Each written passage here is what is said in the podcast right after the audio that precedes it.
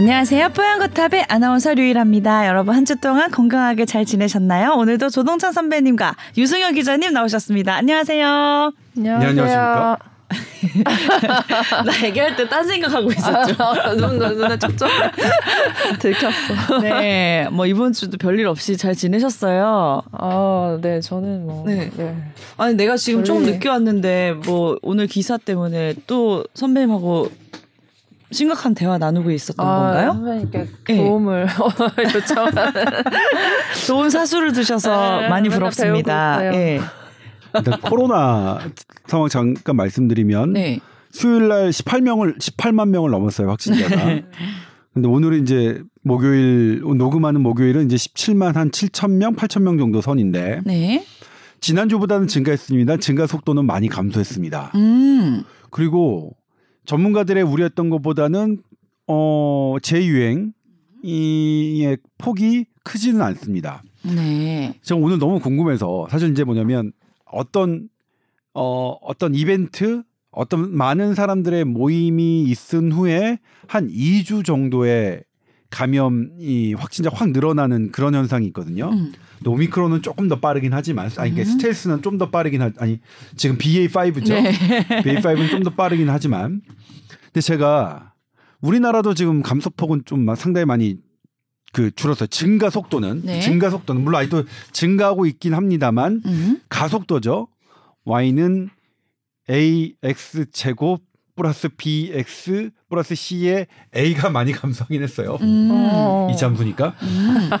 근데 제가 8월 초에 그러니까 이- 더블린하고 런던을 갔다 그랬잖아요. 그리고 런던은 사람들이 어마어마하게 많고 네. 마스크를 하나도 안 쓰고 네. 그래서 궁금했어요. 이게 나중에 이런 모임들이 확 확진자로 증가되는 거 아닐까 해서 오늘 아침에 봤는데 음.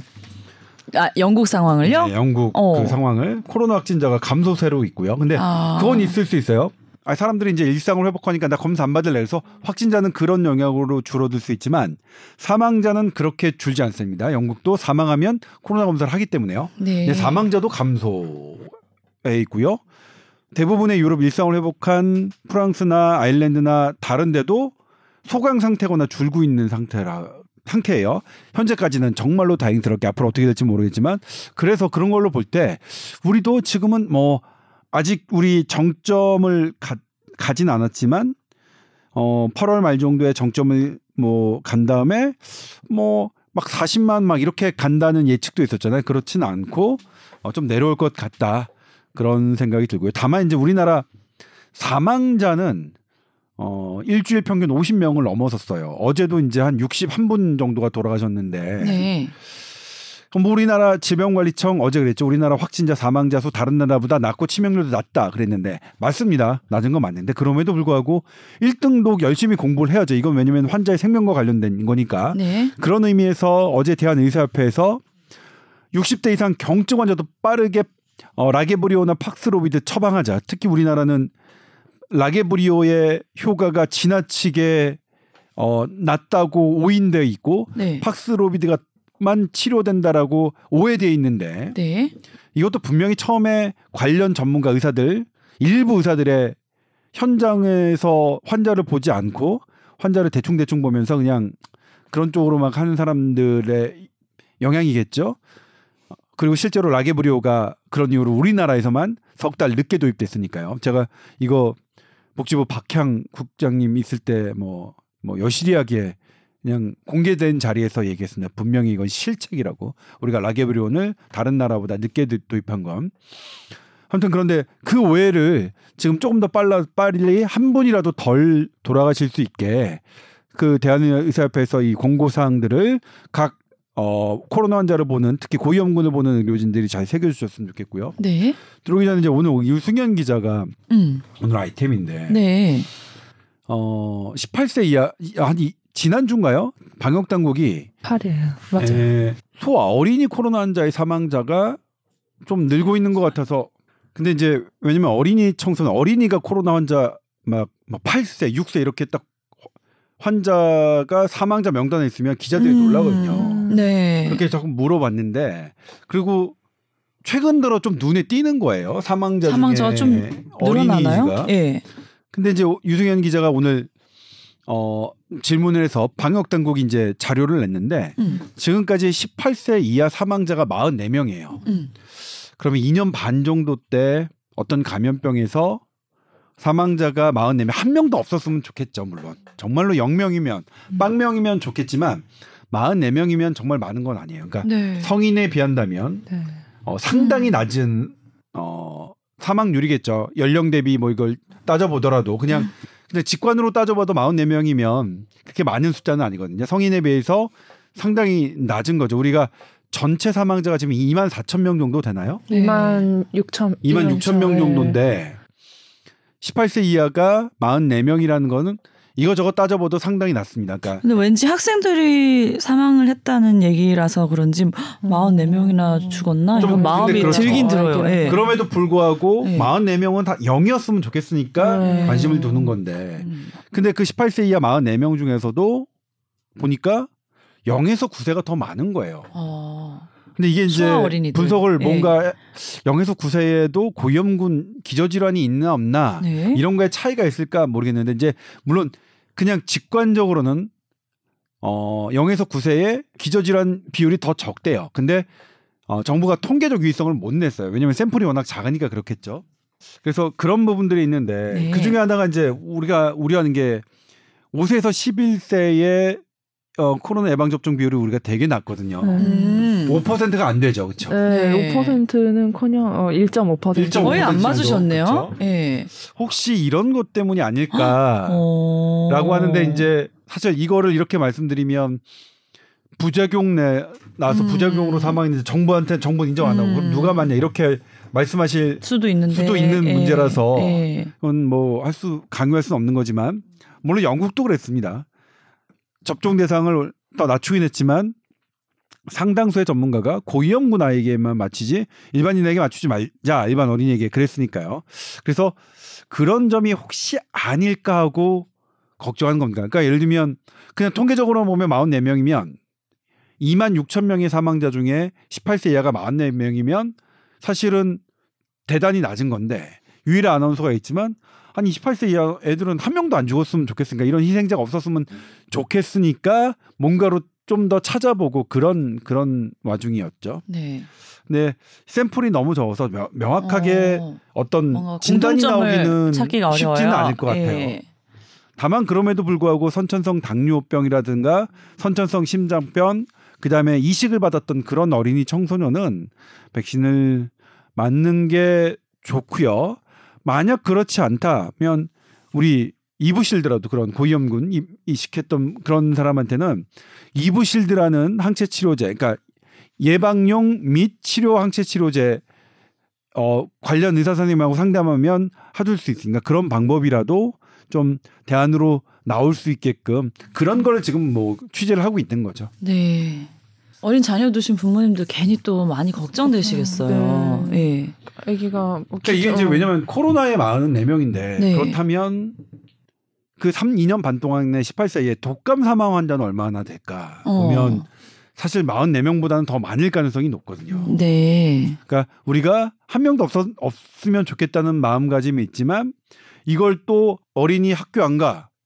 어린이 뭐 다 중지해. 이런 걸로 가는 건 또 조금 조심은 해야 돼요. 우리가 음. 정말 냉정하게 18세 이하의 2년 반 동안의 독감 사망자랑 보다 많지는 않아 보여요. 직관적으로. 음. 그러니까 서울과 선생님들은 코로나가 어린이에게는 독감보다도 더 약한 것 같다고 말씀을 하세요. 이거는 제가 참석했던 여러 대학병원의 소아과 교수, 소아청소년과 교수님, 감염을 보시는 선생님들이 말씀을 하시는데, 음. 근데 그럼에도 불구하고 아이들은 좀 한 명이라도 아 희생이 안 됐으면 좋겠다는 그런 마음들 때문에 여기에 관심을 두고 좀 대안을 찾아보려고 지금 하고 있는 중입니다. 네. 그럼 오늘 보도 내용은 정확히 어떤 게 핵심 내용인가요? 그래서 왜 어린 네. 나이에서 더 어린 나이에 아기들이 많은 비율을 차지하고 있고 기저질환이 없는데도 왜 이제 더 음. 많이 사망하는가 네. 이제 그거를 이제 전문가 저도 잘 모르기 어, 때문에 어. 그러니까 추정되는 이유 여기서 네. 분석이 안 됐기 때문에 네. 그런 거를 좀 여쭤보고 보도에 반영을 할 예정이고 아. 그래서 지금 정부가 강조하는 거는 선배님이 말씀하셨듯이 고위험군은 고위험군에서도 너무 지금 접종률이 낮아서 음. 꼭좀 받아달라고 이제 오늘 다시 재차 당부를 했거든요. 네. 그런 내용이 될 것 같아요. 네. 네. 보면 걱정되는 기사네요. 네. 그 아기가 저도 어려웠고. 아, 대부분 주변에 보면은 네. 열 하루 이틀 나고 이제 아기들 멀쩡히 다 괜찮아진다고 했는데 네. 또 제가 이전에 좀 막 취재하는 과정에서 그 좀 시골에 사시는 분인데 아기가 갑자기 열이 나갖고 네. 이제 보건소에 급하니까 전화를 한 거예요. 어디를 데려가야 되냐. 근데 그, 그 아버지가 어. 코로나 확진된 상태였어요. 근데 아기가 아. 열이 나니까 이제 얘도 그렇지 않을까. 가? 어. 그래서 응급실로 어딜 가봐라. 갈 그래서 수 있나? 갔는데 예, 예. 안 받아주는 거예요. 그러게요. 애기 막 애기인데 한 살 이제 네. 만한 살 한 돌도 안 된 애기인데 밖에서 계속 막 안고 있다가 더운데 결국 근데 아무 처치도 못 받고 그냥 해열제 주고 그냥 집에 가라 이렇게 된 거예요. 네. 그래서 집에 갔는데 애가 열이 안 떨어지는 거예요. 해열제를 먹고도. 근데 어. 저도 의사긴 하지만 아기가 열이 나면 되게 무섭거든요. 네. 이분이 너무 이제 좀 무서워서 119에 다시 전화를 해갖고 이제 119에서 병원들을 막 이렇게 찾아준 거예요. 근데 세 군데 연락을 했는데 근처에서 오라는 데가 아무 데도 없는 거예요. 음. 그럼 어떡하냐 했더니 병원에서는 해열제를 우선 계속 먹여보고 음. 시간 간격 맞춰서 처지면은 다시 연락을 해라. 처지면? 아기가 처지면. 그래서 그래서 그건 약간 위험한 상황 아니에요? 어, 근데 이제 엄마 아빠가 보기에는 그렇게 해서 이제 밤을 넘겼는데 아기가 약간 좀 처지는 것 같아 보여서 막 네. 확 해갖고 이제 그 아동병원 있잖아요. 약간 네. 아기 소학 입원시킬 수 네. 있는 그런 병원이 좀 거리가 먼데 거기에 이제 예약이 어떻게 돼갖고 이제 코로나 확진을 결국 받았어요. 근데 그 아기가 어리니까 어떻게 될까봐 너무 무서운 거예요. 네. 그래서 그런 내용으로 좀 저희한테 제보를 주셔갖고 네. 그런 취재를 좀 했었는데 아, 그러니까 무서운 거죠. 아기가 어리면 어릴수록 그럼요. 부모님들은 경험도 부족하고 네. 받아주는 데가 받아주는 데가 없으니까. 그러니까 막 당황스럽고 네. 그랬겠어요, 그죠? 그러니까 입원을 해서 사이에. 뭔가 의료진이 봐주면은 네. 좀 안심인데. 그런 네. 또 문제가 있더라고요. 네. 아이고. 참 걱정이네요. 네. 근데 우리가 지난주에 그 아산병원 사태 얘기하면서 잠깐 이제 언급, 언급 했던 부분을 선배님이 지난주에도 또 보도를 했기 때문에 오늘 좀 더 자세히 얘기를 해보려고 했는데 방금 말씀하신 것처럼 음. 응급실을 가게 되면 바로바로 뭔가 처치도 안 되고 음. 나와 나의 이제 병명과 가- 딱 맞는 어? 음. 전문의가 없을 경우도 많고 네, 맞아요. 그런 이제 우왕좌왕하는 경우 되게 많아지잖아요. 네. 근데 특히 이제 그 아산병원 사태는 신경외과 쪽에 이제 의사 선생님의 부족한 이제 부분을 선생님이 이제 지적을 해주셨는데 더 이제 깊은 이야기들 오늘 할 수 있나요? 네. 네, 또 이제 심각한 얘기니까 저는 계속 마음으로 네. 어, 차분해자, 차분해지자, 차분해지자 아. 지금 하고 있습니다. 방금 나온 거 하던 대로 하세요. 맞아요. 왜한 살 한 살 어린이 아기가 네. 코로나든 뭐든 열이 나면 음. 병원이 우리는 안 된다 안 된다고 하느냐 뭐 이거 1, 2년 된 얘기 아닙니다. 특히 네. 지방은 더 그렇고 지금은 이제 서울도 그렇습니다. 네. 왜냐하면 소아과 소아 청소년과를 음. 전공하는 하려고 하는 선생님들이 점점 없어지기 때문입니다. 음. 어, 두 가지 이유가 있는데요. 아니 두 가지 이유보다 훨씬 많겠지만 네. 대표적으로 예. 저출산이에요. 아. 저출산이니까 수요가 떨어져서 수요가 떨어지죠. 네. 환자 자체가 네. 그런데 우리나라 소아 청소년과의 병원을 유지하는 그런 거는 일부 병원 빼고요. 일부 비급여로 상술로 사기로 나쁜 호르몬, 나쁜 약 이렇게 해가지고 하는 아주 극히 일부 선생님을 제외하고 나머지 소아 청소년과 선생님들이요. 전부 다 급여 진료를 해요. 급여 진료라는 것은 보건공단에서 주는 인정하는 그러니까 정부에서 인정하는 누가 봐도 이거는 해야 된다 할 수밖에 없는 거다 이런 것들 진료만 해요. 근데 이게 어, 건강보험의 바탕을 둔 수가는 대단히 낮아서 환자를 많이 봐야 돼요. 그러니까 유지를 한다 하려고 한다면 80명에서 100명 정도를 봐야 뭐 유지가 된다고들 음. 하시는데 네. 근데 거기서 인원수가 뚝 떨어지면 안 되잖아요. 그러니까 안 하시는 거예요. 어. 이게 그러니까 3년 전에 소아과 전공이 그 지원율이 100%에서 75%가 그랬어요. 그리고 작년에 37%인가 그랬어요. 훅 떨어졌네요. 100명, 100명, 네. 100명 이면 37명 지원한 거예요. 네. 그리고 올해는 2022년 더 떨어졌나요? 21, 27%. 어. 어. 그러니까 100명 뽑는데 27명인 음. 거예요. 그래서 뭐냐면 원래 소아과는 간당간당했고 중도에 포기하는 분들이 많아서 어 그리고 또 중증은 뭐냐면 어 이게 소아과는 이 소송이 좀 많은 과예요. 아. 조금만 잘못돼도 그래서 소아과를 하신 분들도 아. 중증은 안 하시려고 해요. 그런 것 때문에 중증은 안 하시, 하는데 소아과 자체에 어쨌든 숫자도 점점 줄어들고 있으니까 지방의 98개의 병원 중에서요. 음. 37곳만 24시간 소아 응급실을 운영해요. 음. 이거 사실 좀 된 얘기 된 얘기라서 이 보도 자료를 언제 했냐면요. 소아 청소년과에서 올해 초에 했어요. 근데 올해 초에 코로나가 너무 음. 활성 이게 되니까 음, 묻혔어요. 제가 묻혔어요. 어. 저도 저조차도 메일을 주셨는데 저도 못한 거예요. 메일 그 코로나 보도를 그 하느라고. 얘기해야 돼서. 예. 근데 이미 너무 안 돼요. 90, 우리나라의 전국의 응급 병원 중에 98개면 98개 상급 종합병원 중에 24시간 소아 응급 환자를 보는 거는 37곳 뿐이에요. 음. 예. 그러니까 지금도 세브란스, 제가 강남 세브란스 병원 갔다 왔죠. 네. 강남 세브란스 병원은 서울에 있는 대학병원이죠.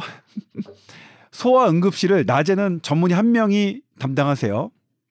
근데 밤에는 교수님들이 돌아가면서 하는 거예요. 물론 중간에 일부 전공의들이 있긴 하지만 음. 주로 음. 서울의 강남에 있는 세브란스 병원도 이거예요. 음. 그럼 나머지 병원은 운영 안 하는 거죠, 그냥. 음. 지금 이런 것들이 쌓이는 게 코로나에서도 나타나는 거죠. 네. 코로나에서도 나타나는 거고요. 그렇네요. 그리고 지금 제가 이 방송 들으시는 지방에서 들으시는 분들 그렇지만 네. 마- 많이 겪으셨을 거예요. 어. 휴일이나 야간에 애 열나고 아픈데 어, 갔는데 선생님 없고, 없고 하는 문, 병원 문 닫혀 있고 다치고 어. 하는 거 정말 많이 어. 겪으셨을 거고요. 네. 이 병원 저 병원 찾아 헤매다가 가장 큰 병원으로 차 끌고 가서 하셨던 분들도 있을 거고요. 그랬을 겁니다. 그런 일이 뭐 비일비재한 거고요. 네. 근데 소아과를 예를 들면 일본도 그랬어요. 일본도 저출산이니까 이게 2017년 일본 기사만 보더라도 소아과 폐업이 확 막 기사 요미우리 신문 어디에 막 소아과 폐업 사태 음. 그다음에 대형 병원에서 소아과를 아예 음. 문을 닫는 음. 이런 일들이 벌어져서 음. 일본도 큰일 났다 해가지고 어떻게 했냐면 어.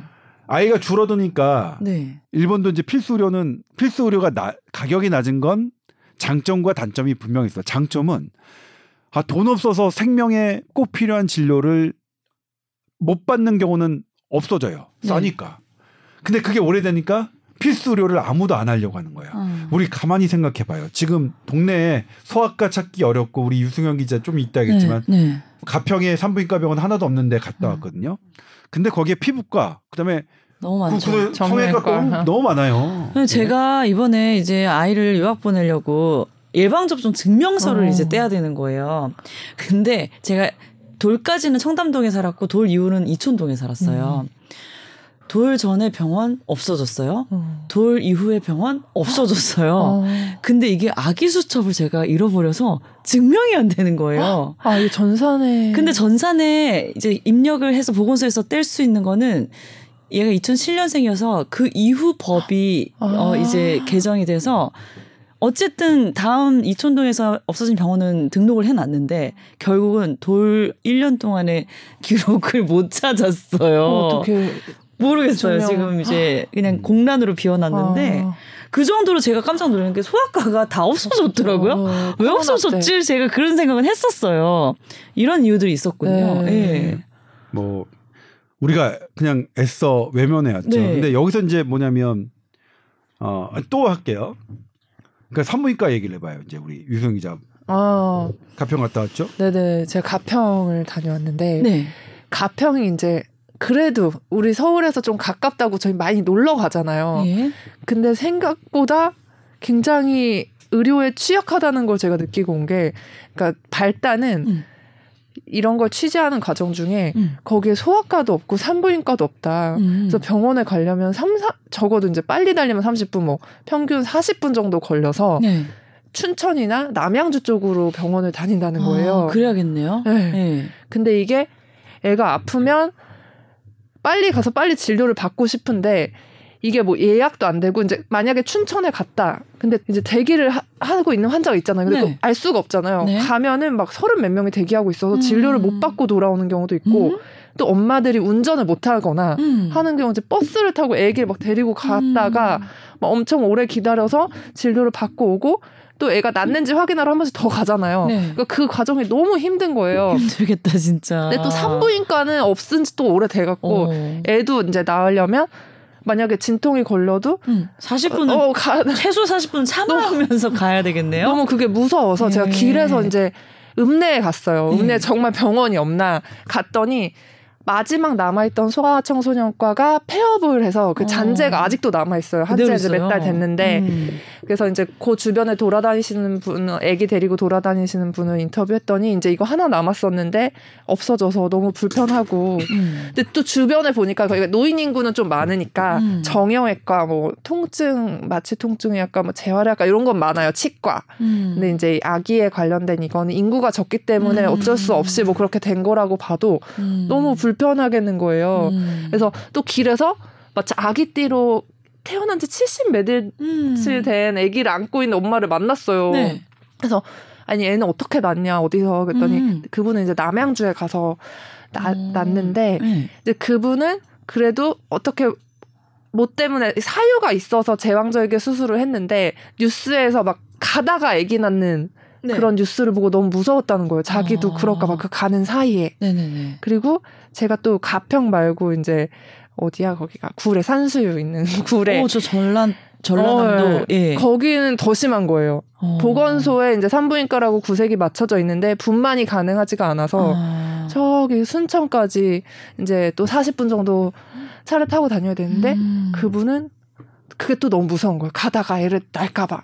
음. 그래서 결국 아무 이상이 없는데 미리 그냥 제왕절개 하는 걸로 선택해서 제왕절개를 아. 하셨대요. 그러니까 엄마들은 이제 그런 것도 무섭고 이제 이 엄마 말은 아기를 이제 다시 데리고 동네로 갔을 때 거기도 소아과가 없으니까 소아청소년과가 없으니까 이제 아기가 아프면 어떻게 해야 되나 그게 좀 걱정이라고 하시더라고요. 음. 아, 네. 네. 일단 음 여러 가지 논쟁이 있습니다. 이건 되게 좀 압축해야 되는데 우리는 어 전반적인 의료 성적은 세계 2위 정도 됩니다. 네. 제일 좋은 건 일본이고요.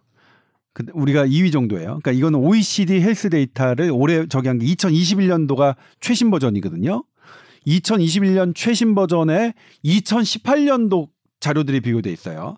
그러니까 2018년도에 비교된 게 최신입니다. 2019년도 거는 내년에 나오겠죠. 2020년 거는 내, 내후년에 나올 테고.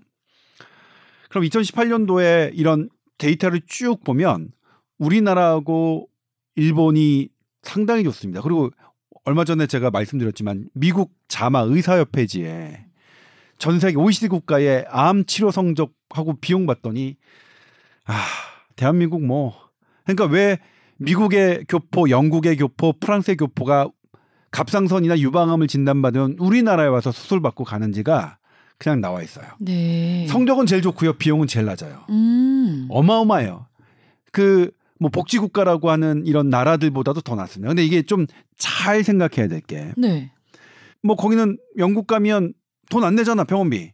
물론 배- 개인별로 갔을 때 돈은 안 내요. 근데 세금을 내죠.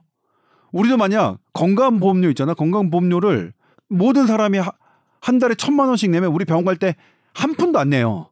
그러니까 이게 조선 모사 그러니까 이거를 잘못 이게 정치인들이 일부 선동꾼들이 요거를 속여요. 예를 들면 세금으로 우리가 미리 내는 세금으로 하는 건데 공짜로 하겠다. 세금으로 하는 건 공짜 아닙니다. 몇 번을 말씀드리지만 그래서 절대로 그런 거를 하지 않습니다. 뭐냐면 1인당 세금이든 뭐든 얼마를 내느냐 이걸 따지고요. 그 다음에 거기서 가게에서 개인으로 부담하는 게 얼마냐 이거죠. 왜 요, 요건 따져야 되냐면 그래도 이, 이게 건강보험료는 소득에 따라 다르게 하잖아요. 네. 그래서 잘 사는 사람들 그 비중이 좀 높아야 돈이 좀 적은 사람들을 보호할 수 있는 거예요. 음. 거들 때 부자한테는 좀 많이 걷고 가난한 사람들은 절 적게 한 다음에 똑같이 이제 어쨌든 부담을 줄이면 그거지 내는 돈 똑같이 나 영국에 무료다 무슨 쿠바가 무료다 말도 안 되는 허무맹랑한 거짓 선동입니다. 음. 그럼 아니 백신 무료예요? 코로나 치료제 무료인가 우리 안, 안 내잖아요. 우리 어마어마한 누구 돈이요? 우리 돈 갖고 사온 겁니다. 음, 음, 제가 말씀드리지만 그걸 공짜로 무료로 해드리겠습니다 하려면 음. 네. 정치인들이 공짜로 받아오거나 아니면 자기들 사재 털어서 갖고 와요 공짜인 거예요 국민한테 이거는 이거는 뭐 초등학교 3학년만 돼도 아는 건데 이 이런 것들을 속여왔죠 일부의 그런 나쁜 선동꾼들이요 아닙니다 어쨌든 그런데 그래서 어쨌든 따져봤더니 우리나라가 그래요 우리나라가 그래요 정말 우리나라는 이 저비용에 어 많은 우수한 지표들이 있어요. 근데 우리가 나쁜 거는 두 가지가 있어요. 자살, 아. 그 다음에 재난적 의료비로 어 병원비 내다가 파탄 나는 사람 비율이 높아요. 요건 분명히 우리가 해결해야 됩니다. 재난적 의료비는 제가 왜 이거를 그거를 보고서 아 이거는 그러니까 내가 감기 감기 걸려서 만 원, 이만 원 내는 거 본인 우리 이제 뭐 얼마 내죠? 천 몇백 원 낼 거예요. 네. 이러지 말고 그때 만 원, 이만 원 내고 한 5천만 원 수술비 들었을 때 그때 거의 안 내는 그때 한 100만 원만 내는 이렇게 돼 버리면 예. 재난적 의료비로 파탄 나는 가정이 훨씬 적, 거- 적거든요. 우리는 너무나 보편적 의료 복지가 많은 거예요. 그러니까 감기에서부터 목까지 전부 다 보험이 되고 내가 얼마 내는 돈이 없으니까 정작 큰 병일 때 지원하는 게 적어서 이렇게 의료 수가가 싼데도 이렇게 이렇게 재난적 의료비 빠지는 게 미국보다도 비율이 높아요. 그래요? 미국 어마어마하게 병원 비싼데도. 근데 암 같은 이제 질환 걸리면 거의 다 내주지 않나요? 네. 암은 90%가 네. 되는데 예. 암 중에서도 최신 치료제는 너무 비싸잖아요. 그러니까 그건 보험 커버 안 되거든요. 그러니까 그런 거 보험하려고 얼마 전에 얘기했지만 이 백혈병 치료제 그거 5억짜리 하려고 아파트 팔았잖아요. 음. 그런 사례가 있는데 근데 그거 보험 됐어요. 음. 그리고 유승현 기자가 취재하려다가 하는 그 졸겐스마? 졸겐스마라고 하는 이 선 그 선천성 어, 신경염으로 이게 조금 그런 운동저하고 오는 애의 약은 20억이에요.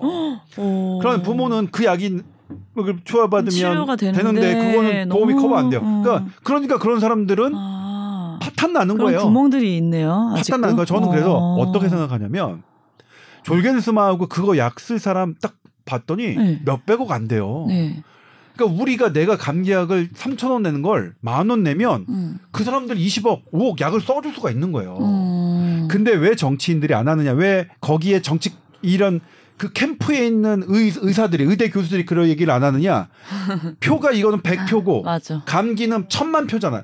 감기는 2천만 표, 3천만 표니까 음. 이렇게 하는 거예요. 100명, 50명이니까 100표, 50표 안 받아도 돼. 음. 2천만, 3천만 표. 여기에 부원해동하는 교수들이 제일 나쁜 놈들이에요. 음. 저는 그 놈들은 그 놈들은 정말 어 죽어서 좋은 거 이- 이번 이번 생은 되게 땅땅 똥똥거리고 잘 살아요. 저보다 훨씬 잘 살더라고요. 막 권력 있고 막 어깨에 뽕 들어가고 어딜 가면 국회 가도 막 다 대접받고 살아요. 그 교수님들 좋은 건뭘 거일 거라고 생각해요.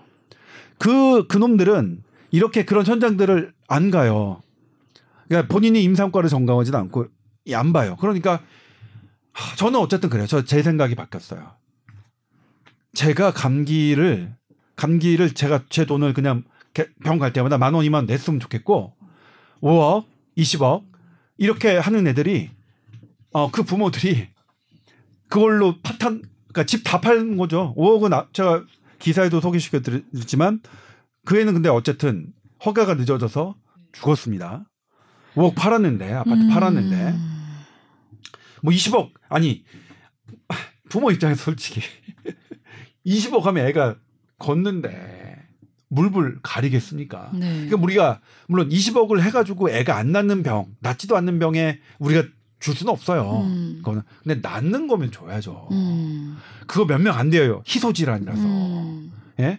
아니면 별도로 우리 감기 하려면 그런 애들 몇 배가 평소 하던 거야. 우리 코로나 치료제 백신처럼요. 음.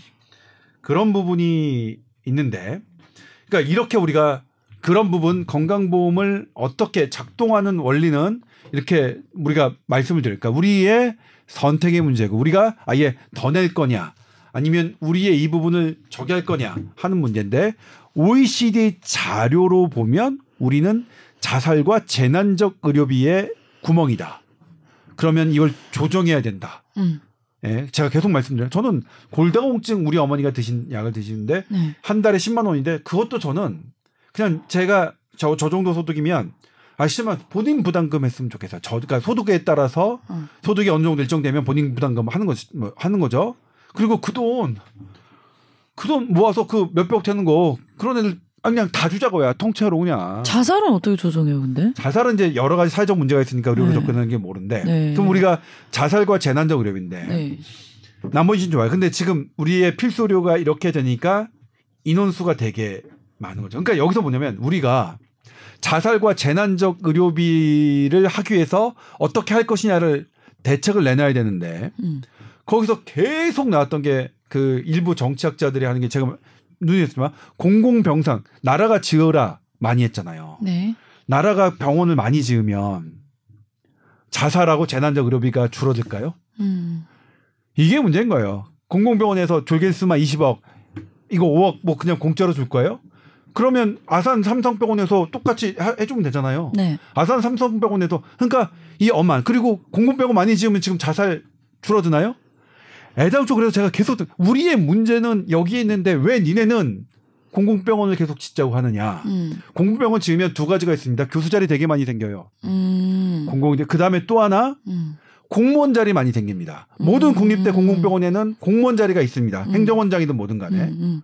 너무 좋은 거예요. 그거, 그거 말고 우리에게 좋은 이유는 뭐 따로 없나요? 그 다음에 이제 공공병원이 만약 좋다면, 그러니까 네. 좋을 것 같아. 공공이라는 이름이 너무, 너무 좋을 것 같잖아요. 그럼 네. 우리보다 공공 비중이 높은 나라, 말씀드렸지만, 영국? 영국, 어. 독일, 프랑스, 이탈리아, 스페인 너무 많아요. 네. 그런 나라들하고 OECD 헬스 데이터 보면 우리가 파격적으로 좋습니다. 음. 그래서 뭐냐면 음. 영국이 우리나라처럼 공공 비중 없애고 민간 의료로 전환해야 된다는 자료 결론이 도출해요. 음. 제가 그래서 이렇게 공공병원 OECD 이 비율만 갖고 우리가 영국처럼 늘려야 된다는 그 교수한테 서울대 교수였습니다. 뭐라고 했냐면 고가 가세 하지 말라고 그랬어요. 음. 그냥 아, 바로 앞에서 그랬어요. 교수님의 자료로는 이렇게 부족한데 보니까 뒷페이지에 이게 outcome이 안 나와서 네. 성적이 안 나와서 제가 비교해 봤어요. 어, OECD 데이- 데이터 평소에 의료 실력 그다음에 코로나 월등하게 우리가 좋아요. 그러면 영국이 우리나라처럼 줄여야 되는데 왜 이렇게 해 가지고 반대의 얘기를 하십니까? 그랬어요. 한 마디도 못 했어요. 예, 한 마디도 못 하셨어요. 아무튼 그렇습니다. 근데 이제 뭐냐면 의료에 공공병원 공공병원의 소유주가 누가 중요합니까? 우리 갈 때 여기는 소유주가 국가니까 내가 가야지 하고 갑니까? 병원은? 병원은 내가 갔을 때 얼마나 잘 낫느냐. 그리고 나 덤태기 안 쓰느냐. 적정한 비용으로 얼마나 제대로 치료받느냐를 쓰는 거예요. 이게 의료의 공공성이에요. 이거 제가 저 배운 겁니다. 음. 예방의학 하신 저 예방의학 전공자도 아니고요. 예방의학 하신 분한테 한 거예요. 의료의 공공성이 중요하다. 네. 모든 의료 어떤 그게 사병원이든 공공병원이든 그게 주, 주는 게 아니라 그게 사병원이 주는 것도 공공적이도록 틈새가 없도록 그걸 만드는 게 우리가 가야 되는 거지. 공공병원 지- 자 우리 공공병원의 가장 큰 게 국립대 서울대병원 이런 데 좀 달라요. 대학병원이니까. 그러니까 아산 삼성하고 제일 큰 게 국립의료원하고 서울의료원, 인천의료원이죠. 네. 제가 국립의료원 거기 직원분께 물었어요. 만약 부모님이 아프시다면 여러분들은 어디에다 하실 겁니까? 여러분들은 상당수는 국립의료원에 뭐 진료를 받게 하실 수도 있을 것 같아요. 네. 저렴하고 그러니까. 그런데 자식이라면 어떻겠습니까? 자식이 심각한 질병에 있다면 여러분 국립의료원 진료 받으시겠습니까? 아산 삼성 가시겠습니까? 이건 누가 와도 뻔하죠. 그러면 우리가 취약지구에 약한 사람에게 어떤 걸 어떤 의료를 어떤 병원의 서비스를 드려야죠? 아산 삼성 최고급 병원이 모든 사람이 원하는 서비스를 드려야 돼요. 자기들은 자식들 아프면 아산 삼성 데려가면서 아산 삼성 세브란스 데려가면서 왜 저쪽 지방에 있는 분들은 본인들 안 가는 그런 데를?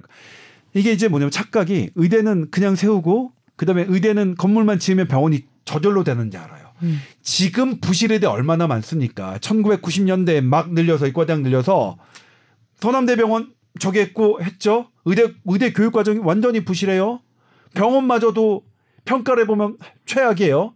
이거 뭐냐면 건물만 지어놓으면 나사, 그러니까 제가 이거 나사로 배웠는데 건물만 되어놓으면 미국 우주항공국 나사 생깁니까? 건물만 지어놓으면 의대 생기는 줄 알고 건물만 지어놓으면 좋은 공공병원 생기는 줄 알아요. 그러기 전에 지금에 있는 공공병원부터 어떻게 quality를 높일까를 우리는 고민해야 돼요. 네. 새롭게 만들기 전에 있는 것부터 잘해놓고 네. 그게 부족하면 제가 이것 때문에 태백에 공공병원, 태백이 분만 병원이 없어요. 음. 그래서 나라에서 1년에 5억씩 투자해서 공공 분만 병원을 줬어요. 음. 뭐 아예 임- 입원료는 받지도 않습니다. 근데도 태백에 분만하는 분들 중에 이용률이 17%밖에 없어요. 음. 공짜인데도 안 해. 왜? 왜? 거기는 음. 산부인과 전문의 하나 음. 한 명이니까 불안한 거예요. 못 믿겠어. 강릉으로 가서 음. 큰 병원에 가는 거예요. 음. 이게 뭐냐면 이 이거를 주창한 사람이 지극히 공급자적 시각인 거야. 음. 우리나라 대한민국 국민들은 이미 그냥 과거에 30년 전에 병원만 있으면 아예 가까이 있는 데서 그래 공짜니까 이렇게 애 낳아야지 이런 생각 아무도 안 갖고 계시고 나의 아이와 나의 가족에게는 삼성이나 아산이나 세브란스 이런 최고의 의료 서비스를 음. 받기를 원해요. 음. 근데 왜 그 요구를 무시하고 자기네들 마음대로 어. 말도 안 되는 이런 거를 하는 거예요. 그리고 거기다가 이상하게 영국과 OECD 뭐 수치 대가면서 우리나라가 공공병원이 제일 낫. 우리나라 제일 좋은데 걔네들이 다 우리나라처럼 효율화를 해야 되는 거예요. 효율화를. 지금 그 지방에 병원이 있는 곳에서도 네. 보면 기차 고속버스 타시고 막 하루 걸려서 어. 빅5 이런 병원으로 네. 오시잖아요. 네네네. 그러면 이제 이게 뭐냐면 당신들이 그렇게 하려면 그 병원이 있는데도 현존에 그저 거기 있는데도 서울로 오신단 말이에요. 그런 서울로 와- 오신 분들이 다 바보다, 멍충하다는 그런 전제하에 지금 지방에 병원 세우면 된다 하는 게 되는 거예요. 지방에 지금 국립의료원 생기면 지방에 있는 사람들 다 국립의료원 갈 거다라고 하는 거예요. 음. 지방에 생긴 국립의료원이 얼마나 좋은 서비스를 갖느냐를 국민들이 판단한 다음에 가시겠죠. 음. 예? 정말로 나쁜 사람들이에요. 음. 예? 그리고 이미 있어요. 지방에. 그러니까 코앞에는 없지만 각 시 의료원 다 있단 말이에요. 그런데 안 가시고 다 온단 말이에요. 음. 그러니까 뭐냐면 현실을 외면한 도대체 누굴 위한 정책인지, 예? 누굴 위한 정책인지. 근데 다만 이게 그래서 똑같이 저기 하는 건데 어떤 의대 이게 되게 고약, 고약한 게 음. 의대가 생긴다면 이제 지역에 뭐 저기 한다면 지역 주민들의 그런 부동산 값이 올라가긴 해요 병원이 하면. 그러니까 교묘하게 보건 의료화 하지 않고 표와 그다음에 이런 의료 외적인 이런 것들을 꼬아서 하는 그런 난잡한 이런 선봉꾼들 그리고 거기에 부안해동하는 의대 교수들. 그러니까 저는 어떠냐면 어떤 생각을 많이 들었냐면 일제에 우리 넘긴 것도 거기에 부안해동하는 친일파의 극소수가 있잖아요. 반드시 이런 나쁜 정책에는 거기에 부안해동하는 나쁜 의대 교수가 있어요. 음. 폴리페서들. 음. 의료는 생각하지 않고 자기의 정책 입장만 생각하는 이번에 이번에도 마찬가지인데 이번에 제가 이거를 신경외과를 벌어, 벌어진 네. 권역 심내혈관 센터에 신경외과 의사 한 명, 개두수라는 의사 한 명만 두기로 했습니다. 거기에 부안했던 그 의대 교수들 다섯 명의 명단을 딱 보면서 그게 사실은 다 거렸어요. 신경외과 학회 전체 위원에게 공개를 했습니다. 한 분이 공개를 해주셨더라고요. 아 정말 친일파를 보는 것 같았어요. 친일파. 예, 거기에 부안 애동해가지고 이런 응급의료 체계 만들었던 그런 그런 의대 교수들이 있어요. 아무튼 근데 여기서 이제 또 하나가 의사 수를 늘려야 된다고 일부 단체에서 가- 대한 간호사협회하고 보건의료노조에서 했죠. 근데 다른 데서도 의사 수는 이것도 이제 보고서를 제가 그러니까 보도에 보여드리고 싶었는데 아니 이제 그 보고서들이 너무 어려우니까 그걸 그렇게 하, 지 않아도 된다. 그냥 그게 아니라고만 설명하면 된다 이렇게 말씀하셔. 우리 이제 어 우리 회사에서는 그렇게 생각해서 그렇게 했는데 그냥 그냥 말씀드릴게요. 그러니까 필수 의료는 의사 수로 접근하면 안 돼요. 음. 아, 예를 들면 전 세계에서 의, 의사 수가 제일 많은 데가 오스트리아입니다. 10만 명당 5.8명인가 그렇고요. 아, 5.6명인가 그렇고요. 5.4명인가? 오스트리아가 잘 많고 2위가 폴란드예요. 4.8명인가 그래요. 네. 1, 2위. 그리고 일본이 10만 명당 2.5명 27이고요. 우리가 2.4명 29위예요. 일본과 우리나라가 제일 낮은 편이에요. 음. 그런데 아까 방금 말씀드렸지만 세계적인 의료 지표는 일본과 우리나라는 누가 함부로 얘기할 수가 없어요. 와. 그런데 일본과 우리나라 비교할 때도 어떤 게 있냐면 네. 우리나라는 국민 1인당 내는 의료비가 일본보다 훨씬 적어요. 오. 두배 가까이 적, 적어요. 어. 그러니까 우리나라 사실 대단한 거예요. 우리 음. 우리 국민이 1인당 내는 의료비가 일본보다 두 배나 적은데 음. 일본과 비슷한 수준으로 의료를 유지하고 있고요. 오스트리아는 의사수 제일 많다고 그랬잖아요. 네. 우리나라 우리나라보다 의료는 약간 떨어지는데 오스트리아도 좋긴 좋아요. 모든 지표가 그래도 우리나라보다 암이나 시- 심혈관 질환 이런 것들은 기대 수명 이런 것들은 음. 메이저는 떨어져요. 영아 사망률만 살짝 좋아요. 우리나라보다. 근데 우리나라도 좋은 편이니까. 그런데 우리나라보다 국민 1인당 내는 돈은 80% 1.8배가 더 음. 높아요. 음. 그러니까 더 많은 돈을 내, 내고 더 약간 떨어지는 정도. 그러니까 우리가 추구하는 게 지금 오스트리아는 아니 아닐 거 아니에요. 네. 더 더 나은 거지. 네. 폴란드는요 훨씬 안 돼요. 그냥 비교 자체가 안 돼요. 음. 의료 그냥 우리나라, 일본, 오스트리아랑 비교하기 위하면 폴란드는 의료 후진국입니다. 음. 그러면 왜 그러냐? 이게 세계 은행 보고서에도 나와 있고 OECD 보고서에도 분명히 나와 있는데 단순히 의사 숫자를 늘리, 늘리 는 건 적정 숫자를 늘리면 어떻게 되냐면 과잉 의료가 발생을 해요. 음. 의사는 훨씬 전문 지식이 있으니까 네. 어 어. 뭐 하는 거예요. 이게 되게 유명한 예가 있는데 미국에서 어떤 이비인후과 어떤 주에서 미국 어떤 동네에서 이비인후과 의사 한 명이 15만 명의 환자를 본 거예요. 어. 그러니까 이거 너무 많다. 그래서 3명을 더 늘려서 4명이 됐더니 이비인후과 환자 수가 60만 명으로 늘었어요. 4배는.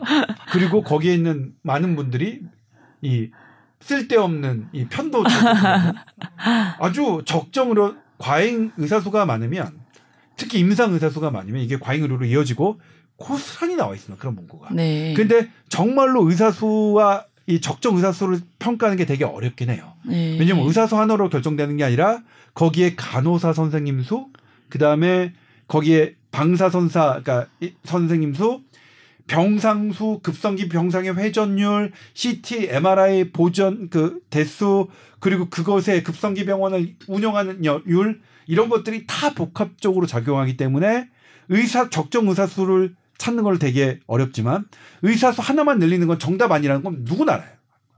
그리고 이미 나와 있는 데이터에서 어 그렇지 않고요. 또 하나 뭐냐면 우리가 30년 1990년대 의과대학 초에 의과대학 정원 2,500명이었어요. 근데 1990년대 후반에 어마어마하게 늘렸습니다. 음. 김영삼 정권 때. 그리고 지금은 3,458명이에요.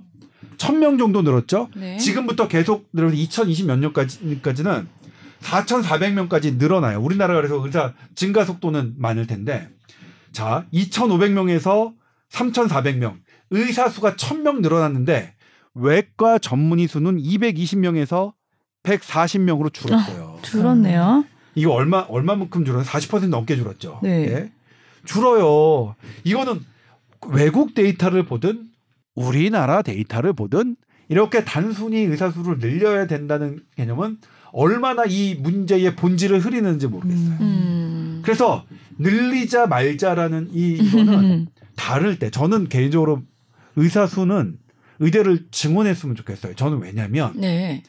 의사 과학자가 많았으면 좋겠거든요. 바이러스 연구하고 신약 개발하고 아. CT, MRI. 네. 근데 조건이 뭐냐면 얘네들은 임상 못하게 임상 못하는 임상 의사, 내과 소아과 이런 거 못하는 의사로 의대로 그렇게 늘렸으면 좋겠어요. 아예. 아 진짜. 네, 아예. 아, 연구만 하는 연구만 의사로. 어.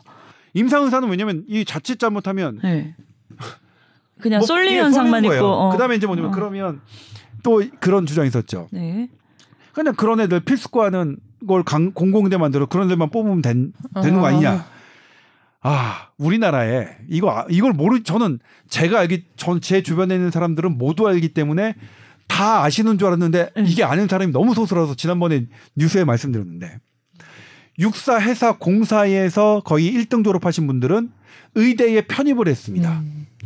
의대 학비 다 주고요. 생활비까지 지원했어요. 네. 왜냐? 군병원 있잖아요. 군병원 필수 의료 보강하려고요. 근데 그렇게 해서 나라 세금 다 해서 키운 분들이 신경외과, 외과 선택하는 분 거의 없고요. 대부분 피부과, 성형외과, 안과 선택했어요. 음. 그래서 어떻게 됐는지 아십니까?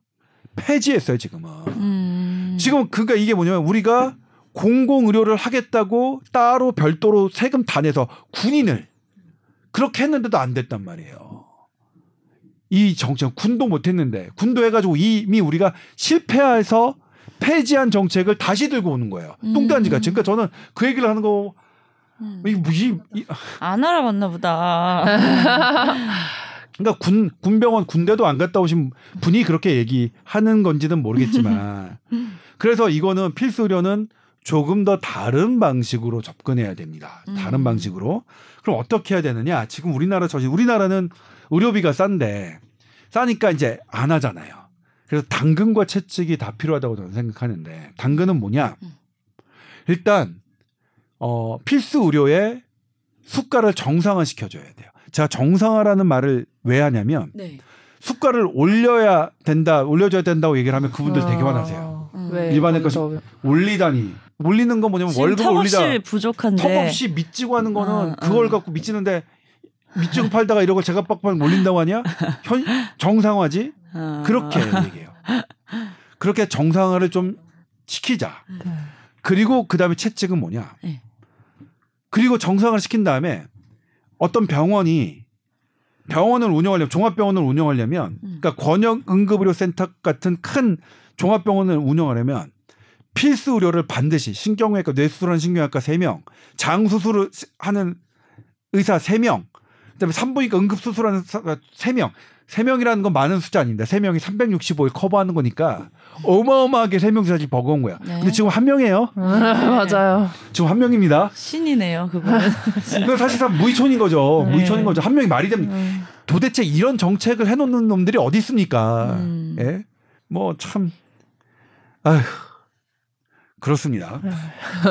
그런 거를 강제화하는 거죠. 음. 병원들이 그렇게 필, 그러 팀 꾸려, 팀 꾸려, 팀 꾸려. 세 명이 돌아갈 수 있게끔 팀 꾸려. 강제로 하는 거죠. 예.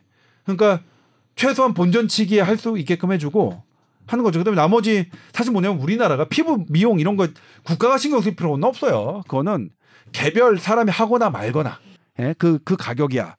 그리고 건강보험공단에 우리 피부 미용 이런 거 안 들어가잖아요. 그러니까 그런 거는 그냥 두고 어쨌든 네가 병원을 해서 이렇게 해가지고 다른 돈이 되는 많은 것들을 하는 거는 뭐 오케이 좋아. 하지만 필수료는 규모를 갖춰서 이렇게 아니면 니네 전 전체 병원 운영할 수 없어. 우리 그거 줄 수 없어. 이렇게 강제 규정을 두자는 거죠.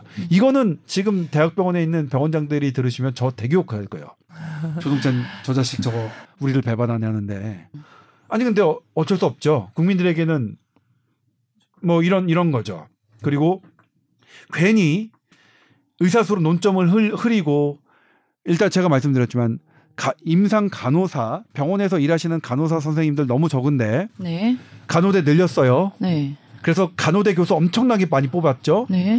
교수님 가, 그랬는데 임상 간호사 다 간호사 자격증을 따신 분들 병원에 안 가세요. 환경이 안 좋으니까 힘들어서. 이미 우리나라에서도 됐고 그러니까 의사와 의사와 간호사는 다르다고 주장하시는 분인데 뭐가 달라요? 똑같은데 다른 나라도 음. 대우가 안 좋으면 안 가요. 그러니까 우리가 강제로 우리의 자유민주주의 체제를 바꿔서 음. 의대에 들어가는 애한테는 직업 선택권을 박탈한다. 그런 법이 있으면 모르겠지만 그거 지금 방금 말씀드린 군인도 실패했어요. 네. 군대도 음. 직업 군인한테도 실패한 일을 음. 어뭐 쉽진 않겠죠. 음. 그래서 그런 쪽에로 우리가 이번 거를 돌이켜 봤으면 좋겠고요. 네. 저는 이번에 취재를 하면서 대단히 죄송했던 게, 아, 지방에, 제가 이제 충북 대 사례 얘기 말씀해 드렸죠. 충북이 160만 명 사시는데, 응급 산부인과 수술, 응급 외과 수술을 하는 곳은 충북대 병원 뿐입니다. 음. 장총공 수술은 외과 두 명이, 외과 전문의 두 명이 365일 커버합니다. 어. 제가 물어봤어요. 한 명이 수술 휴가 가시면 어떻게 합니까? 그분의 환자도 내가 보고 응급 환자도 내가 보고 환자도 내가 본다. 우와. 한 명이 160만 명을 커버하는 어마어마한 나라요. 근데 사고가 없었겠어요? 음. 예? 160만 명이 사는 도에 예?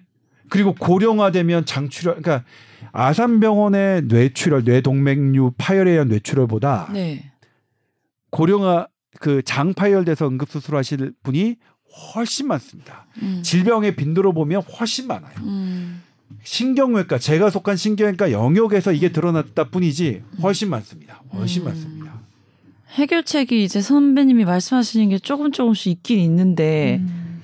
현실적으로 이루어지려면 진짜 갈 길이 먼 거죠. 그렇죠. 아니요, 저는 예. 그냥 이 결단하면 될 것 같아요. 그래서 어. 하면 되잖아요. 그러니까 아무도 이거를- 여기 이게, 이게 표, 표 이런 거랑 관련 있어갖고. 그래서 어, 어떤 전문가분이 네. 이제 말씀하시더라고요. 이게 왜 이러, 왜 도대체 해결이 안 되냐. 근데 국민들이 선택한 거라고. 왜냐면 국민들이 투표를 하고 어떤 국회의원 법을 어. 만드는 사람들을 뽑고 네. 근데 그 그게 이제 반영이 되면서 음. 계속 이런 게 해결이 안 되는 거다. 음. 그렇게도 볼 수 있다고 하시는 또 말씀도 이번에는 그래도 하시더라고요. 국민들의 네. 의견이 뭐, 그러니까 뭐냐면 제가 지난해 대선 전에 뭐라고 했냐면 네. 이거 기사로 나눠서요. 대선 주자들의 공약을 보면 정말 이게 씁쓸하고 슬프다고. 어. 이렇게 재난 의료, 재난적 의료비가 세계 거의 1, 2인 가장 나쁜 나라에서 어, 재난적 중증 의료비에 더 보탤 생각은 안 하고 인기 종목에 음. 이런 예를 들면 탈모 정책이나 또 이쪽에서도 가벼운 당뇨병인가요? 이런 환자가 많은 거에 물론 당뇨병 가볍진 않습니다만 환자가 많은 거에 더 저기 하는 거예요. 표를 의식한 거죠. 오로지 표야. 난 그래서 정치는 너무 싫어요. 그럴 때는. 그냥 근데 정치인이라는 게 사실 표를 얻어야 자기의 그 월급을 타고 자기의 권세를 누리는 직업이잖아요. 이러다가 저 정치하면 큰일 난데. 나, 나 이거 뭐 얘기할 어, 못할 마음 있으시고요? 어, 나중에 막 이거. 이 사람이 이렇게 큰 소리 치면 안 되는 거니까 행여 그렇게 될까 몰- 본데. 나 사람 일 모르는. 아 이런 거를 저는 우리 국민들께서 이번 아산병원 예, 사태를 예, 많이 아셔서 조금 제대로 깊이 좀 관심 가지고 알게끔 하는 것도 중요하겠네요. 네. 그래서 예. 선배님이랑 이제 저는 되게 일부 보도를 했지만 음. 이제 시리즈로 막 이런 의료 어, 현실에 대해서 보도, 보도해? 주셨는데 예. 이렇게 댓글을 보면 예. 이제는 좀 사람들도 그러니까 알아요. 시청자분들도 예. 이제 좀 인식을 많이 하고 있는 것 네네네네네. 같아요. 근데 그럼에도 불구하고 이거가 개선되기에는 너무 음. 이제 넘어야 될 난제들이 많으니까 음. 저는 뭐냐면 제가 라디오에서도 제가 처음에 휴가 갔다 와서 네. 처음에 이제 라디오를 딱 할 때 아산병원 거를 주제로 삼아달라고 했는데 음. 제가 이렇게 말씀드렸어요. 아산병원 사건 때문에 기자들이 달려들었는데 음. 지금 이 방송을 들으시는 지방에 사시는 분들 가족 중이나 친척 중에 이런 일 다 겪으셨을걸요? 네. 문자가 쫙 쫙 오는 어. 거예요. 이미 있던 일이에요. 네, 그러니까 제가. 죄송한 게 이제야 지방에 이거 실태를 얘기한 것 뿐이지 저를 비롯해서 이 땅에 보건 의료를 취재하는 기자들 기자들 어. 다 잘못했어요. 똑같은 똑같은 비중의 잘못이 있는 거예요. 정치인들과 똑같이 그러니까 조동찬도 마찬가지고요. 그 부분이 사실은 너무 아 이번에 취재를 하면서도 정말 죄송하고 죄송하고 그러니까 이번에 제가 소개 제가 이거는 이거 딱 보고 이제 강원도에서 네. 외과 전문의라신 분이 저보다 선배님입니다. 어. 전화를 딱 했어요. 동찬아, 너 그 니네과에 뇌출혈이 많겠냐? 우리과에 장파열이 많겠냐? 장파열이 훨씬 많아. 장파열이 왜 노년층에서 많이 일어나는 네. 질환이에요? 네. 어. 그러니까 이게 슬프게도 장도 얇아지고 아. 운동도 떨어지니까 어. 이게 잘 안 되면 탄력이 떨어지고 하니까 하겠죠. 어. 근데 태백산맥 동쪽에 네. 강릉서부터 울진까지 경상부도 울진까지 음. 야간에 음. 급성 복막면 수술하는 의사 몇 명인지 아냐? 네. 몇 명이에요? 그래도 뭐 이렇게 아산병원 무슨 병 어. 무슨 병원 뭐 있지 않았디? 하나야. 두 군데가 맞다 코로나 때 한 군데 안 돼서 어. 저 한 군데서만 봐 어디 어느 병원 한 군데서만 봐. 어. 우리도 그쪽에 보내는데 그쪽에 한 명이 수술하고 있다 그러면 어떻게 어, 원주로 어떡해. 보내거나 대구로 보내야 돼요. 아, 그리고 가다. 지난주에도 그렇게 가다가 원주로 이송하시다가 이송 도중에 돌아가셨어. 어떻게? 아. 그냥 그분이 이 일을 제기 안 하시는 거죠. 그냥 어, 아유 강원도에 사니까 경북 울진에 사니까 어쩔 수 없다. 이렇게 가족들이 체념하고 사시는 거고 아마 지역의 많은 분들이 그렇게 체념하고 사시니까 그런 거지. 우리 그냥 외면했던 거 사실이에요. 우리 외면이야. 그리고 이게 이제는 신경외과 영역에서 아산병원마저도 이런 사태가 벌어져요. 아산병원에 개도수라는 의사 두 명이잖아요. 네. 근데 복지부가 당연히 감사했는데 위법사항 없다고 그랬어요. 전 너무나 복지부가 일단 감사를 간다는 게 말도 안 되는 일이고요. 복지부가 권역응급의료센터에 개도수 의사 한 명으로 규정했어요. 무슨 위법성이에요? 두 명이나 있는데. 예? 아니 자기네들이 권역 응급의료 심혈 심혈관 센터 한 명으로 해, 하게 해놓고서 무슨 저기야 한 명이 365일 하도록 했습니다. 아 진짜 아 음, 분명히 개선이 돼야 될 부분이네요. 네, 그래도 이번 네. 계기로 뭔가 네. 네, 움직임이 있지 않을까. 움직임 두 가지겠죠. 거죠? 예. 우리가 이걸 바꾸거나 아니면 이제 우리는 이렇게 음. 아산병원 간호사와 같은 그래도 아산병원 간호사는 네. 그 해당 선생님이 바로 현장에서 그분이 서울 의대 나오서 서울대 트레이닝이시거든요. 바로 본인의 가장 친한 동료 교수한테 고대 구로 교수님한테 전화했고요. 고대 교수님 뭐라고 하셨냐면 어. 나 지금 밖에 있는데 어. 내가 들어가는데 얼마 걸려? 어. 그때 그때까지 괜찮아? 그러니까 아니 그럼 내가 서울대병원에 먼저 연락해볼게. 어. 저기서 서울대병원에 있는데 서울대병원이 더 빨랐던 거예요. 그래서 서울대병원에서 수술이라도 받고 받으실 수 있었던 거예요. 물론 돌아가셔서 너무 안타깝긴 한데. 근데 그게 그런 일반인이었다면 일반인이면 아산병원의 119 센터 그러니까 응급 콜센터가 음. 고대 구로병원의 콜센터, 서울대병원 콜센터 이렇게 해가지고 해- 했어야 되는데 더 늦어졌겠죠. 음. 그것도 서울이니까 그 정도 선택이 그나마. 있는 거고 지방이나 아예 충, 충청북도에서 아이고 서울 가셔야겠는데요. 어, 강원도에서 가다가- 아이고 원주 가셔야겠는데요. 이런 겁니다. 네. 그냥 이런 우리가 그런 거를 받아들이던가 음. 그런 거죠. 걱정이 많이 돼요. 그래서 이제 이게 응급의료 체계가 뭐냐면 그 권역 네. 응급의료센터가 네. 이것도 저기지만 응급의학과 전문의는 세 분을 두게 돼 있어요. 네. 규정이. 네. 근데 신경외과 의사는 딱 한 분이에요. 네. 세 분이 돌아가면서 진단을 하니까 진단은 잘 돼요. 음. 음. 치료가 안 돼요. 음. 이렇게 만들어 놓은 게 어디 있습니까? 음. 진단만 하면 뭐야? 치료가 더 어. 중요하지. 그래서 뭐냐면 이게 이게 포항에 음. 포항의 한 병원은 여기는 뇌혈관을 수술하는 정말로 우리 신경외과 인정하는 저희가 여덟 명입니다. 음. 이 여덟 명이 있는 데는 뇌출혈 빨리 이송하면 되잖아요. 음. 못 하게 돼 있어요. 왜요? 응급의학과 전문의 세 명이 없어서 아... 이송 체계. 어? 이상하죠. 이상해. 네. 이 분이 포항의 그 병원장님이 예, 국회 토론회에 있어, 에서 직접 와서 발표하셨습니다. 아, 진짜요. 이상해. 뜯어 고쳐야 될 게참 네. 많으네요. 네. 그러니까 응급의학과 선생님들이 진단을 하는 것도 되게 중요한데 이 진단이 음. 빠르게 외과 수술, 외과 전문의와 신경외과 전문의 할 수 있게끔 해야죠. 적어도 동수, 동수 정도는 고용을 하게끔 적을 해야죠. 그리고 이게 이렇게 신경외과 전문의, 외과 전문의가 있는 전문 병원에 빠르게 할 수 있도록 해야죠. 음. 이게 지금 네. 그러니까 이런 기형적인 그러니까 이게 어떠냐면 음. 이 권역 응급센터에서 응급의학과 세 분을 뽑아야 되니까 응급의학과는 어쨌든 이 자리가 많아요. 음. 여기 안 뽑아도 되니까 한 명이잖아요. 음. 자리가 없고 한 명이 360을 당당하니까 누가 하겠습니까? 음.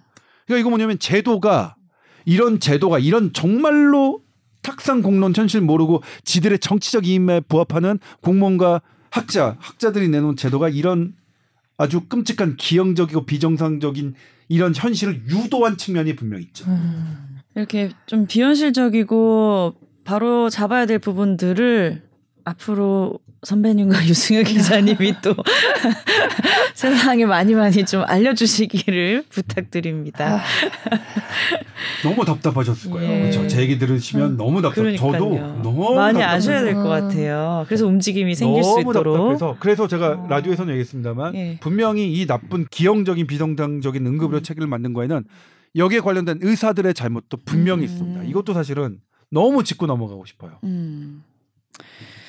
오늘 거의 뭐 이거 두 편짜리인데 맞아요. 아. SBS voice news 골뱅이 gmail.com으로 또 궁금하신 사연 보내주시면 답해드리겠습니다. 다음 시간에도 또 할 추가적인 얘기가 있으면 또 같은 아이템이어도 한 번 더 다룰 수도 있을 것 같고요. 네. 오늘 내용 알찼습니다. 네, 고생하셨습니다. 네, 다음 주에. 뵐게요. 네, 네, 감사합니다.